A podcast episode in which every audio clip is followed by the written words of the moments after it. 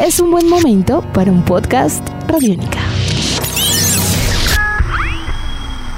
Podcast Radiónica.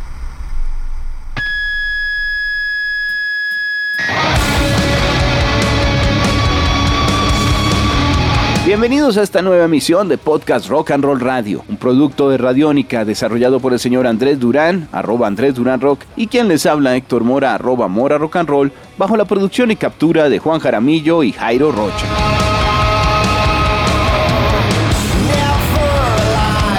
Puciato es un cantante, letrista y músico estadounidense, recordado por su trabajo con las agrupaciones de Dillinger Escape Plan, Killer Be Killed y Black Queen, entre otras, así como también por su trabajo como solista, faceta que ha explorado desde el 2020 y que reafirma este 2022 con el lanzamiento de su nuevo disco Mirror Cell. Para esta segunda producción de su carrera, el cantante presenta una muestra de la psicosis y versatilidad musical que le caracteriza y que puede desarrollar como creador artístico de la mano del productor Steve Evans. En general ha sido muy bien recibido por la crítica y fanáticos. Así que hoy en Podcast Rock and Roll Radio, una celebración para el nuevo álbum de Greg Puciato llamado Mirror Cell.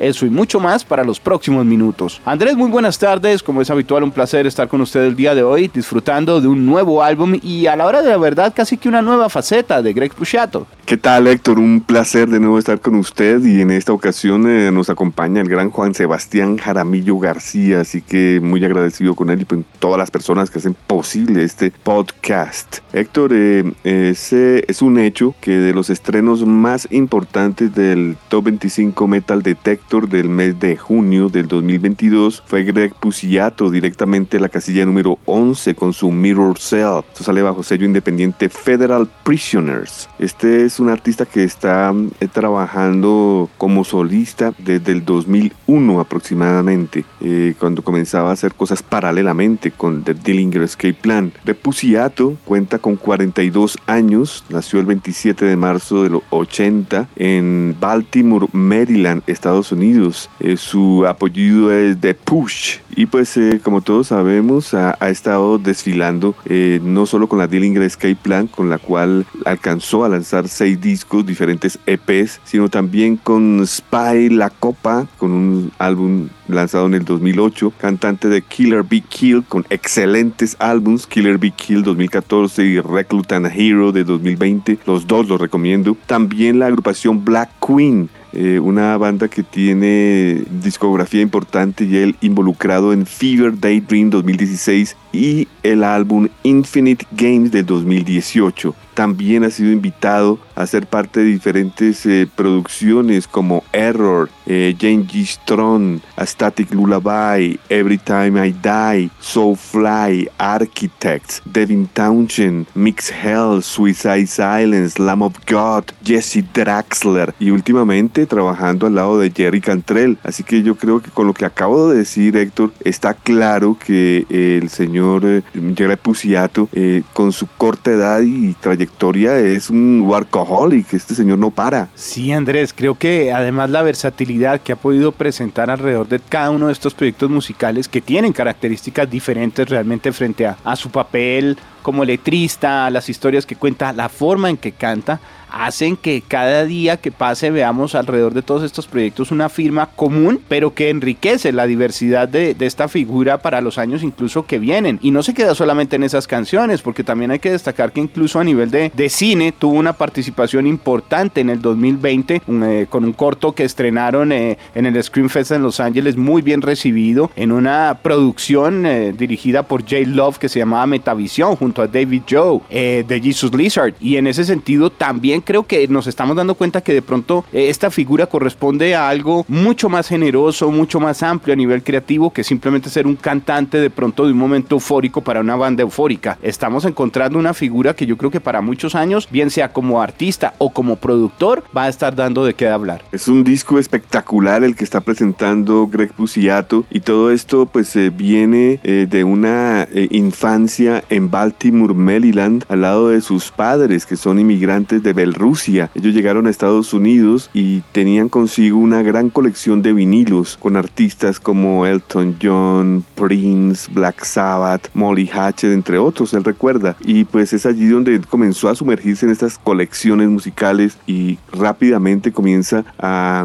a interesarse en lo que es la cultura afroamericana, el hip hop, posteriormente Guns N' Roses, Metallica y hoy en día él dice que eh, eh, apreció mucho lo que fue eh, lo que sirvió en la mesa Nine Inch Nails, Fey No More y Primus y no es de extrañar porque yo creo que esos son los territorios en que él hoy en día desfila Héctor en música muy avant muy bien hecha, muy Mike Patton diría yo, muy Primus por ese lado y pues lógicamente en su agrupación de, de metalcore Dillinger donde, donde él saca sus demonios, ¿no? Ahí él, él, él da otro tratamiento a su ser humano y a sus líricas. De ahí que creo que la muestra sea tan amplia, casi que infinita, de los recursos metaleros fuertes, extremos y demás, lo mismo que de rock e incluso algunos aspectos de una producción un poco más amigable hacia radio, eh, que eh, presenta una variedad en donde vamos a encontrar que, incluso para este disco las canciones son totalmente diversas y no suena igual. Es como que no quisiera pisar sobre lo que ya ha desarrollado, sino permanentemente presentar al oyente muchas capas, dosis de diferentes sonidos, otras mezclas, otras fórmulas para llevar a, diferentes sensaciones, eso sí, todas rockeras. Totalmente,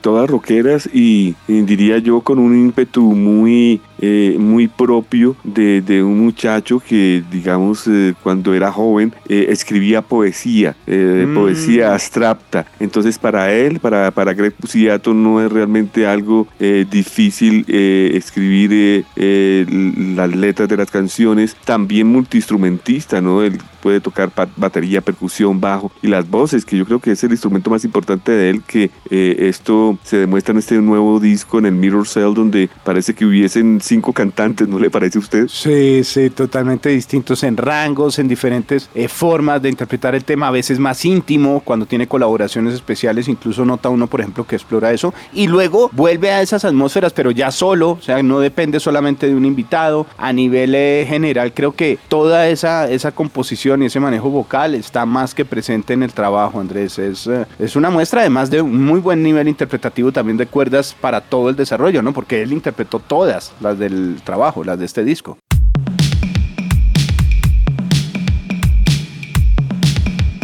Eh, su familia era católica y de hecho él creció en una escuela privada católica en donde a los 16 años se gradúa. Luego entra al college donde es eh, aproximadamente un año y medio después de estar en college es invitado a ser parte de la agrupación de Dillinger Escape Plan. De ahí en adelante pues todos ya sabemos, es, es, claro que es un, ejemplo a, a, seguir en cuanto a cantantes en la historia del rock de lo que es la, la, los 2000 y específicamente yo diría lo que es la segunda década de los 2000. Ahora, Andrés, para las historias que cuenta ha habido un trabajo también de introspección y de revisión muy profunda. De todas maneras, es un personaje que en la última década alcanzaron a diagnosticar a inicios del 2012, de los finales del 2012, con déficit de atención de déficit de atención. Eh, digamos, una, una situación compleja en donde las personas eh, fácilmente con tratamientos y demás, pues eh, pueden caer en ansiedad, en ataques de pánico, en depresión y demás. Y todas estas temáticas, a la hora la verdad, uno las encuentra un poco en sus letras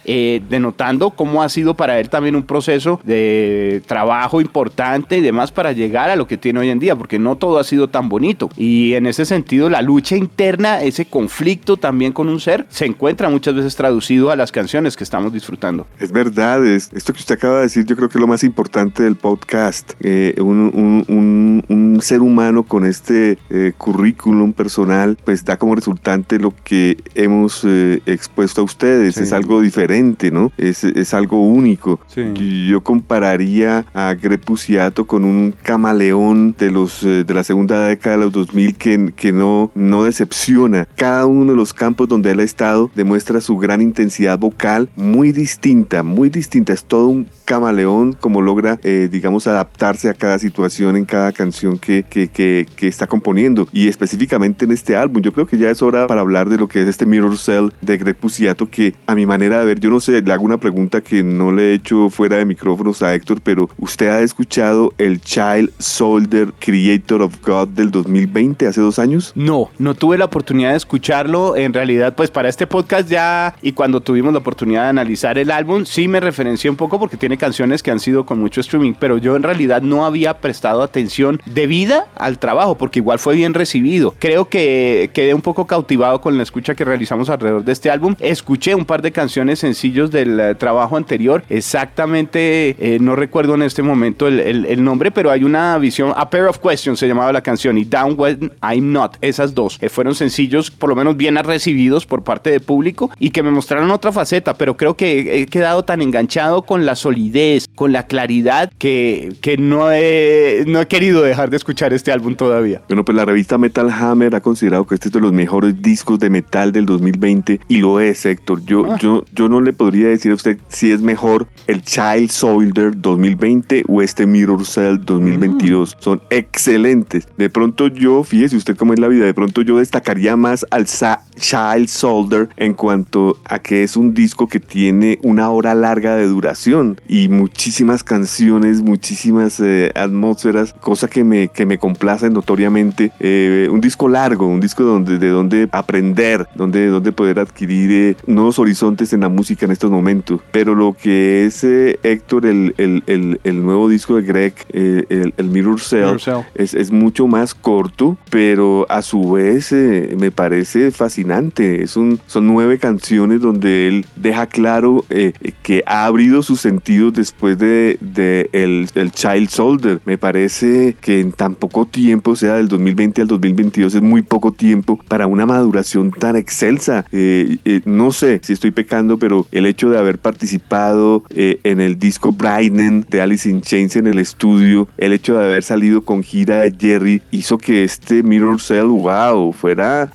algo fuera de todo lo que ha hecho en su carrera. Pues Andrés, de entrada encontramos que para este álbum, si bien son solo nueve canciones, hay temas extensos progresivos de ocho minutos, casi nueve, temas cortos a nivel de intros, de, visiones atmosféricas preparando el terreno de menos de un minuto, y el resto de las canciones las puede uno dividir entre algunas incluso con una estructura más radial, canciones de 3.30, 3.40, a otros despliegues un poco más propios de lo que nos tenía también acostumbrado frente a sonidos extremos, sonidos potentes con cosas de cinco minutos y más. Entonces aquí encuentra uno de todo. Y, eso me llamó la atención porque no se siente tampoco como una mezcla y una presentación aleatoria de diferentes estilos, sino a la hora de la verdad es muy consecuente y muy sólido en esa diversidad. Creo que esa sería una de las fortalezas del disco. Sí, tiene usted razón, no había reflexionado. Son 43 minutos en donde nueve canciones hacen de la suya y uno pensaría que sería corto, pero pues son, canciones largas. Mientras que el Child Soldier, estamos hablando de, de un disco de 15 canciones, 65 minutos, o sea, es mucho más eh, extenso y ya son cinco sencillos los que presentó este primer álbum y este Mirror Cell apenas comenzando ya tiene cuatro, así que va por, va, va por el mismo camino. Es que no hay relleno, si usted se da cuenta cada canción es tan sólida en su universo que no siente uno que mm, esta es parecida a la anterior, la puso como para rellenar o como para reafirmar algo, no, es como que cada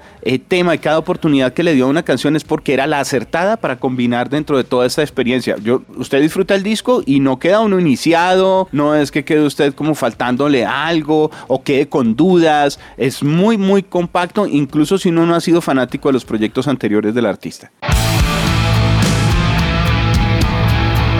Héctor, estamos al frente de un cantante que tiene un rango, un estilo, una voz que pocas veces se ven en el rock. Es muy similar a Chris Cornell, a Leigh Stanley. estamos hablando de, cantante, señor cantante. Y, y, reconocible, vuelvo y repito por quinta vez, un camaleón. Nada que ver lo que él canta con la Dillinger Escape Plan, con la Killer Be Kill, con Black Queen. El solo es increíble la cantidad de voces. Con, Jerry es prácticamente eh, tratando no de emular a un Lane Stanley, pero sí haciendo un aporte muy original que, suena espectacular. A todo nivel, Andrés. Yo creo que podemos acercarnos al disco para eh, ya como detallar un poco lo que vienen a ser las muestras sonoras plasmadas en estas nuevas canciones con nombre propio, si le parece. Pero por favor, esto comienza con un intro que se llama In this hell you find yourself. En este infierno usted se encuentra. Eh, es eh, un minuto 26 que yo diría rápidamente que es un intro hecho a punta de guitarras, atmósferas que entregan en bandeja de plata a la segunda canción que es de mis favoritas llamada Reality Spiral. Tal cual, Andrés. Yo siento que es como una manera de, de, eh, llamar al oyente para que preste atención. Es una intro un poco tensa, una visión instrumental que incluso tiene tanta solidez que podría uno pensar que es una canción y la van a desarrollar como tal. Ya cuando va como a los 50 segundos, un minuto, es que se da uno cuenta que, que de pronto hay otra intención, pero es perfecta para dar paso ya a lo que si viene a ser una entrada un poco más convencional con otra canción que trae un nombre increíble como Reality Spiral, ese, ese espiral de la realidad, en que encuentro que hay como algo del tema anterior, pero de una vez ya, por ejemplo, con la presencia de la voz desde el inicio mucho más fuerte, el, el riff de cuerdas es muy pesado y las guitarras van gritando en a los lados, ya nos, nos acerca a una visión que uno sabe que va a ser intensa dentro del rock and roll. Hay un detalle que quiero anotar, Héctor, antes de que se me olvide, y ahora sigo comentando la canción que usted acaba de comentar, es que todo el disco es interpretado por Greg Puciato, a excepción de la batería de Chris Hornberg y una invitada, Riva Myers de Code Orange. Oh, sí, Héctor, esa canción eh, Reality Spiral me recuerda a un, eh, un álbum Again, por ejemplo, de Alice in Chains, de canciones como Grind, ¿recuerda usted? Canciones sí, impresionante, qué, qué, qué, buena canción, es pesada, es grunge 2000ero, excelentes riffs, la batería es persistente y qué voz, Héctor, qué voz a lo Cornell, a lo Stanley, cada vez más pesada se va tornando, es un hit este Reality Spiral. Eh, a lo largo de todo el disco uno encuentra que hay ciertos elementos comunes, por ejemplo de progresivo, a veces algo también de stoner, eh, hay obviamente mucho rock and roll, es muy, muy, eh, muy sólido, digamos, en todas esas eh, facetas. Reality Spiral me parece que entra con toda una, descarga de sabores, de colores pesados que empalman con otra canción que va por la misma línea parecido, también es un tema consecuente, pero más desarrollado y más progresivo, como lo viene a hacer en ese caso el No More Lives to Go. No More Lives to Go es una canción de 335, para mí también es de mis favoritas, Héctor. Eh, un riff muy a lo Alice in Chains también acompaña esta canción. Tiene unas voces eh, eh, por encima de las mismas voces. Usted no sé, no sé si me hago entender. Capas de voces. capas, sí. capas de voces, em, es canción densa, pesada, va subiendo poco a poco. Es un hit, tiene buenos solos, acaba súper arriba, acaba, mejor dicho, con, con toda. Sí, bueno, hay que destacar que para esa intensidad yo creo que el toque del productor también fue importante, Andrés, tanto por la experiencia que ya habían desarrollado, porque Steve Benz había sido productor de Dillinger Escape Plan también varias veces y todo, hasta otras cosas un poco distintas, por ejemplo The Cure. Steve también trabajó con The Cure y con Snapcase, entonces ahí uno ve otras facetas que igual traen unos toques radiales y unos guiños amistosos más adelante en, otro tipo de canciones, como lo puede ser incluso eh, Never Wanted That, que es la canción que sigue en el disco y que también aporta lo suyo para diferenciar. Sí, totalmente de acuerdo. Ese, esta canción es otra de mis favoritas, Héctor. Es que son demasiadas eh, las buenas. Never Wanted That, 529, larga. Una canción em, lenta, pero no significa que sea balada, ni mucho menos. Yo diría que es, eh, es una, lenta, una pesadez lenta, con mucho groove, voz impecable,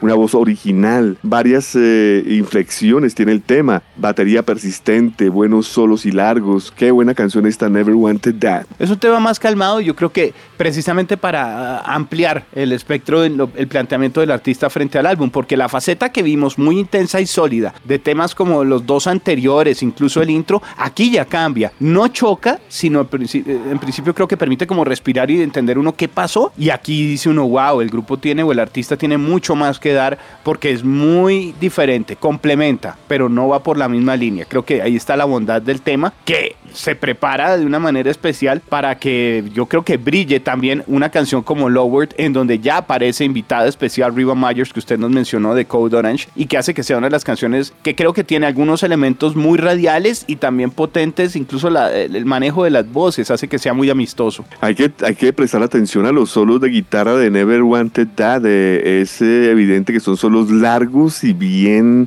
ensamblados, aquí me, asombra mucho eso, es, es como un mini Jerry Cantrell, ¿cierto? Aquí este señor es impresionante como toca, como toca solos largos y, y muy atmosféricos.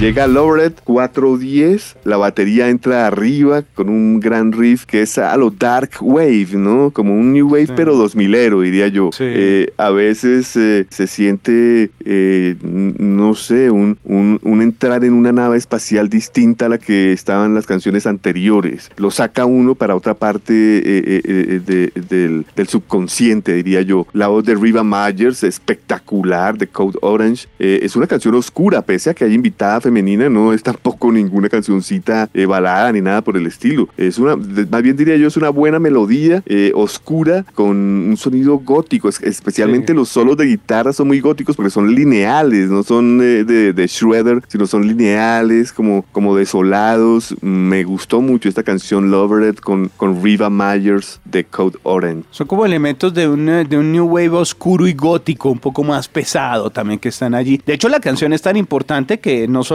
a manera de sencillo cuenta con un respaldo Andrés, sino esta es de las que lanzaron en vinilo en edición limitada como single aparte, incluso en cassette. Así es, sí señor, tiene usted toda la razón. Viene el turno para una canción que sé que a usted le gustó, la comentamos, fuerte, potente, esta ya es de 5 minutos 49, por ejemplo, es un desarrollo más extenso, la más larga hasta este momento del disco, que trae por nombre Wii. Sí señor, Wii directamente electropop, guitarras espaciosas, melodías pegajosas, muy al estilo de Patch Mode eh, Violator, diría yo. Eh, mm. buenas atmósferas, voz, una voz perfecta para este estilo de música, diría yo. Así que me, gusta esa canción, sí señor, me encanta, porque ahí sí, si, si, si Lovered me llevó en una nave espacial a un sitio, aquí voy para otra galaxia. Esta es una visión mucho más alterna, tiene incluso una dosis de shoegaze interesante. Creo que amplía lo que uno eh, entendería de pronto como, como ya algo definido con unos límites. Esto demuestra que el disco todavía tiene muchísimo por dar y el artista mucho más, porque todavía aquí vamos en 6 y lo que queda todavía corresponde a la hora de la verdad, Andrés, casi que a 20 minutos, 21 minutos del trabajo. Y comienza de una manera especial con I Eclipse. Sí, señor, en estas tres últimas tengo dos favoritas, o sea, ¿qué disco?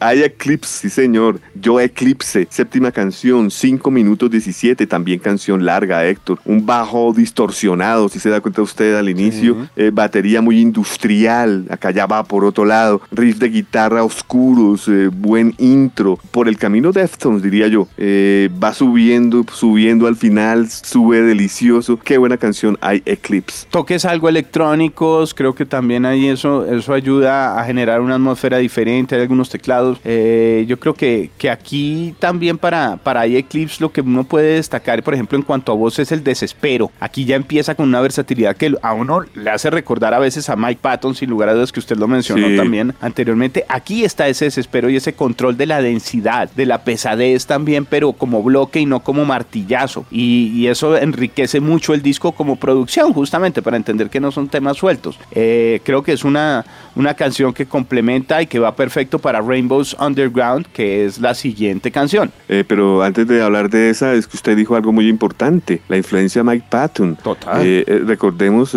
que él invitó a, Patton a cantar en, un EP de la Dillinger Escape Plan. Así que ¿cómo, cómo, cómo se le podría criticar la influencia a Patton? Y pues ahora cantando con Jerry Cantrell también tiene grandes influencias, así que nada que hacer. Es, es, excepcional esto. No, lo tuvo que haber escuchado mucho. A él y a Les Claypool es claro que, que, han sido influencias en el artista eh, de alguna u otra forma y aquí lo ratifica, por ejemplo en este tema y frente a los aspectos vocales que hemos reseñado. La octava canción, una de mis favoritas, que se llama Rainbows Underground. ¿Qué tal ese título? Me encanta. Rainbows Underground. Está bueno. 539, canción larga, densa. Yo no sé si por lo de Rainbows me evoca un poco a, a Ronnie James Dio la voz también.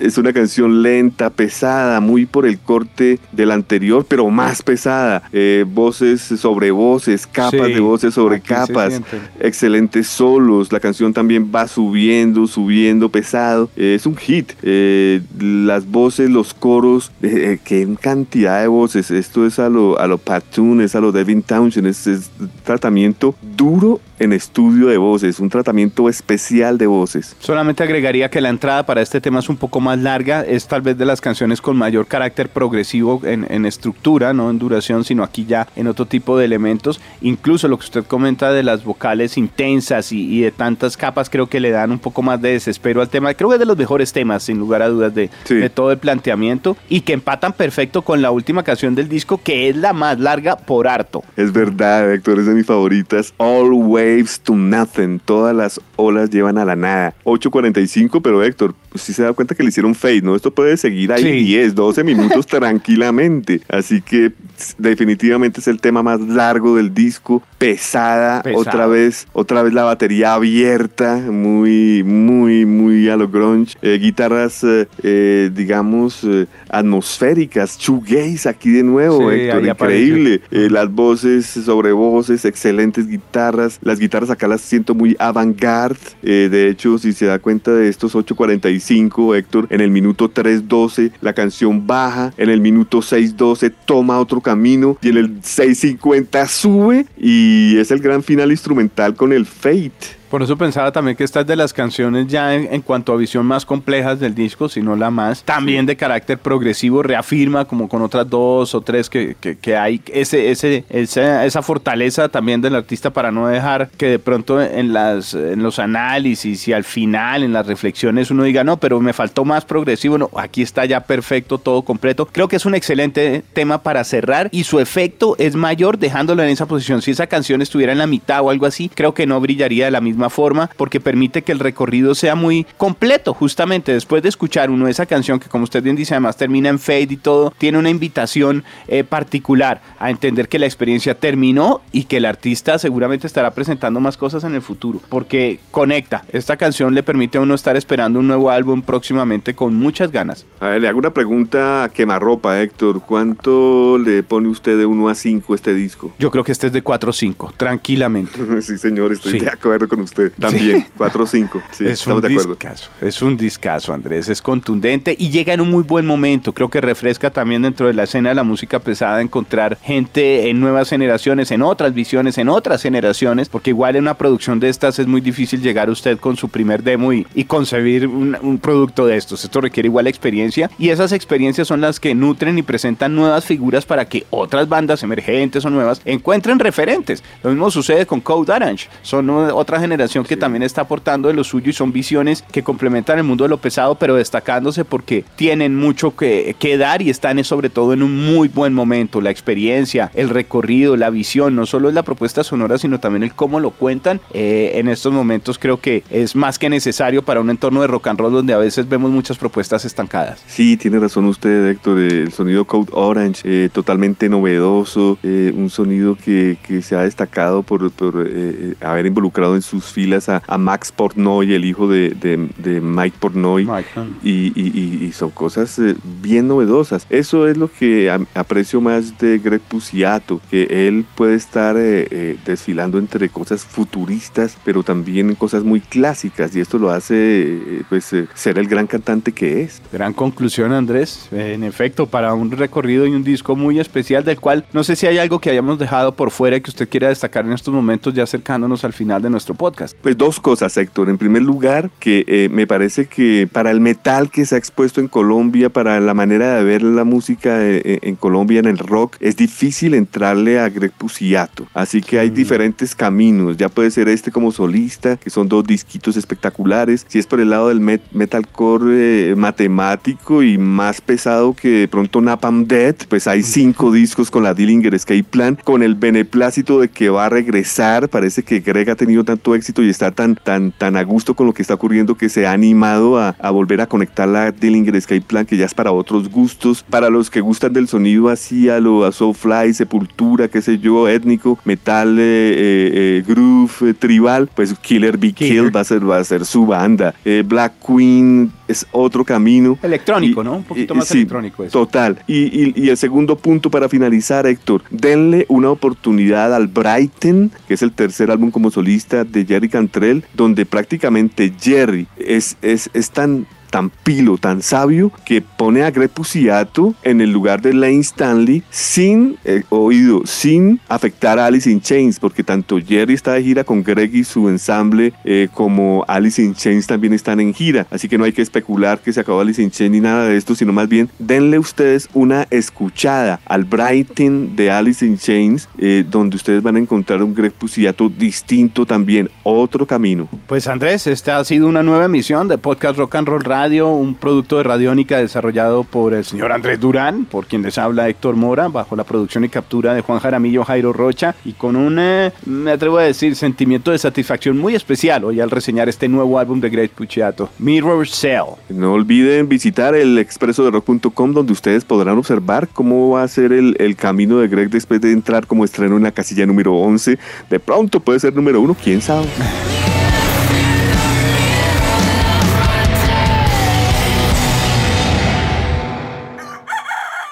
Hola, soy Fausto García Calderón. Hago parte del equipo de paz de Radio Nacional de Colombia y quiero invitarlos a escuchar Inquebrantables, Voces del Cambio, la serie de podcast en la que les traemos historias de gente excepcional que está cambiando la historia en lugares a los que ha llegado la paz. Sigan estos relatos que traemos desde las regiones colombianas cada mes. El triunfo se describe hoy con la dulzura de Encuentren este podcast en cualquier plataforma de distribución que prefieran y en nuestra página web Radio Nacional Co. Nuestros podcasts están en radionica.rocks, en iTunes, en RTVC Play y en nuestra app Radionica para Android y iPhone. Podcast Radionica.